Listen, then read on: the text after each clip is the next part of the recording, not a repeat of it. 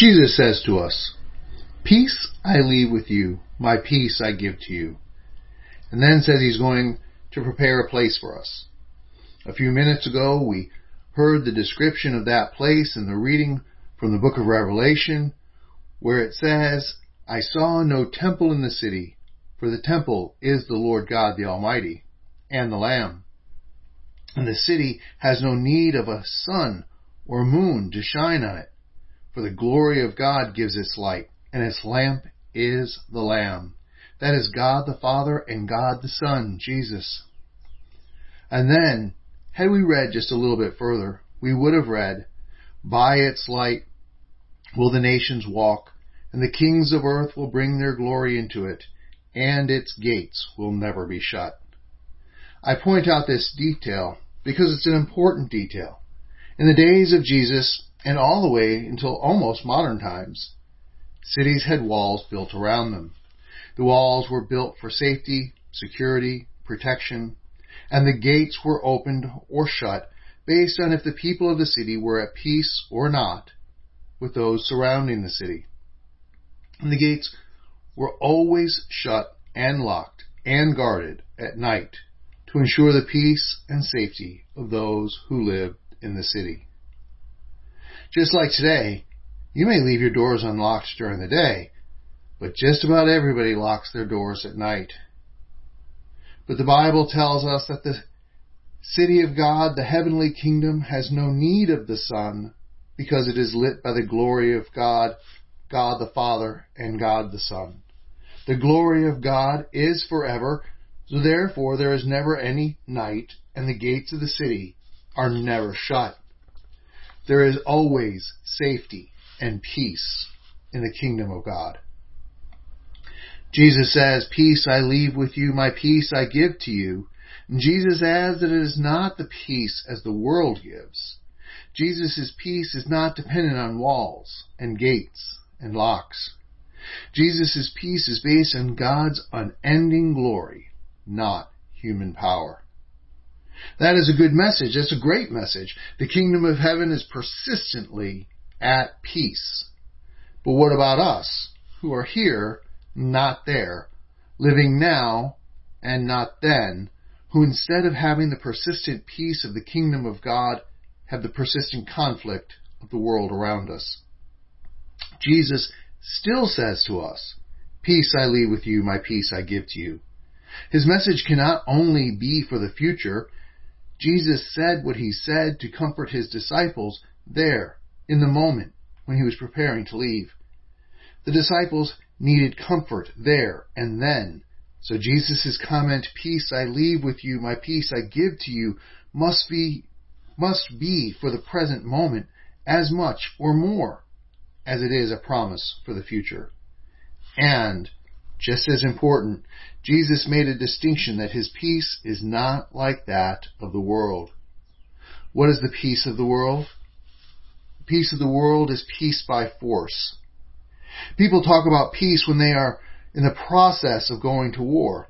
When you listen to those who bring us to war, you learn that we went to war in Iraq and Afghanistan to bring peace and democracy to the Middle East. We went to war in Vietnam to bring peace between the north and the south of the country. We had the same reason for going to war in Korea. We went to war in the Pacific and in Europe during the Second World War to end German, Italian, and Japanese aggression and bring peace to the world. These are the reasons people have told us that we've gone to these wars and have had similar reasons for going to the other wars. The peace of the world is an imitation peace. It is peace through forced compliance. It is not true peace. It is only the temporary lack of violence until one aggressive nation or non-nation group or another must be forced to stop its aggression. This is nothing new. The former emperor of France, Napoleon Bonaparte, is reported to have said, I know men, and I tell you that Jesus Christ is no mere man. Between him and every other person in the world, there is no possible term of comparison. Alexander, Caesar, Charlemagne, and I have founded empires. But on what did we rest the creation of our genius? Upon force. Jesus Christ founded his, his empire upon love. And at this hour, millions of men would die for him. I marvel that whereas the ambition, ambitious dreams of myself, Caesar and Alexander, should have vanished into thin air, but Jesus should be able to stretch out his hands across the centuries and control the destiny of men and nations. I know men, and I tell you, Jesus is more than a man. Comparison is impossible between him and any other human being who ever lived, because he is the Son of God. Jesus offers us peace, true peace, the peace that only God's love provides. Jesus' love for us is perfect and without flaw, therefore Jesus' peace is perfect and without flaw. Jesus does not force anyone to comply. Jesus' peace is not a temporary pause to violence.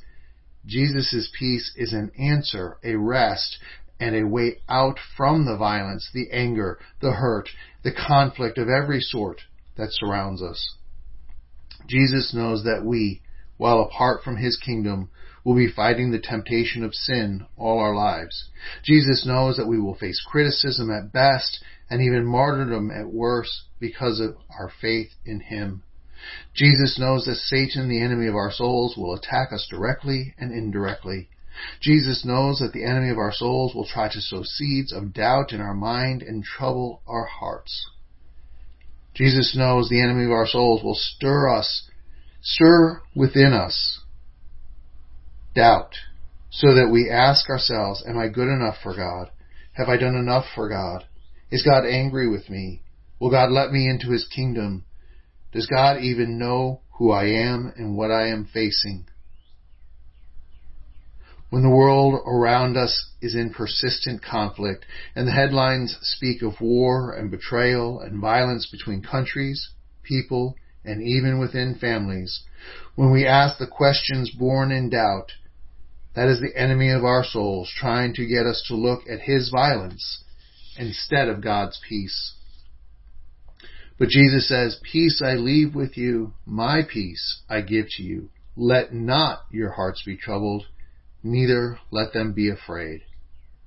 In the face of all the world's conflict, we can have the peace of Christ. Our hearts can be freed from trouble, and can be freed from fear. No matter what the state of the world around, we can take comfort in Christ who promises us his kingdom. St. Cyril of Alexandria, Alexandria, writing between the years of 412 and 444, explained this promise of Christ by saying, I will be with you, though absent in the flesh, I will again edify you by my consolation as God, and I will set you above every terror, and no man shall surpass you in boldness. For all fear shall dwindle away, and cowardice shall vanish from your path. And divine power shall bring up in you, bringing you with peaceful mind and a heart at rest, to the revelation of those things which passes man's understanding. And now Christ says, Peace I give unto you, not simply, but my peace. And this was clearly nothing else but saying, I will bring my spirit and I myself will abide with those who receive me. Is something troubling your heart? Is your soul at unrest? Listen to Jesus. Listen with your heart. Listen with your mind. Listen with your spirit. Listen with your soul. Listen to Jesus when he tells you, My peace I give you. Let not your hearts be troubled, neither let them be afraid. Amen.